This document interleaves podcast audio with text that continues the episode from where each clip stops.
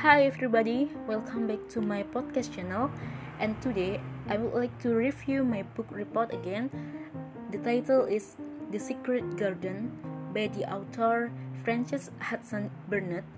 And this book released in 1911. Okay, let's go. I will review the book.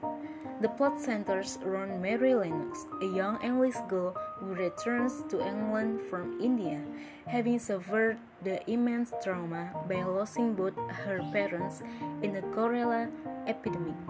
However, her memories of her parents are not pleasant, as they were a selfish, neglectful, and pleasure seeking couple.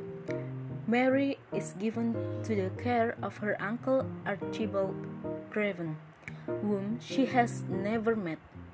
She travels to his home, Misselthwaite Manor, located in the gloomy Yorkshire, a change from the sunny and warm climate she was used to. When she arrives, she is rude, stubborn, and given to stormy tempers tantrums.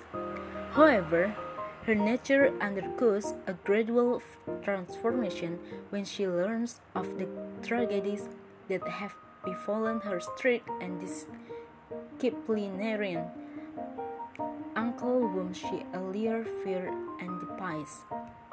Once, when, he's, when she is away from home, Mary discovers a charming walled garden which is always kept locked. The mystery deepens when she hears sounds of sobbing from somewhere within her uncle's vast mansion. The kindly servant ignore her queries or pretend they have not heard, speaking Mary's curiosity.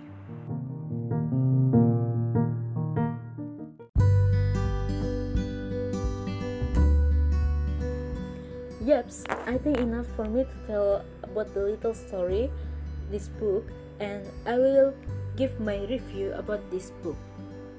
Uh, I really like the book as it was fascinating to see Mary change from a horrible, spoiled brat to a sweet-hearted girl. The best scene was probably when Mary first finds the garden that was hidden for a decade. As the description left such a clear image in my mind, and I would not recommend this book for people who don't care for nature, as there is a lot of description about flowers and trees and so on. On the other hand, it could change your mind about it. This is a must read for people who are interested about nature, but other readers will enjoy it too. And thank you for today and see you next time and bye.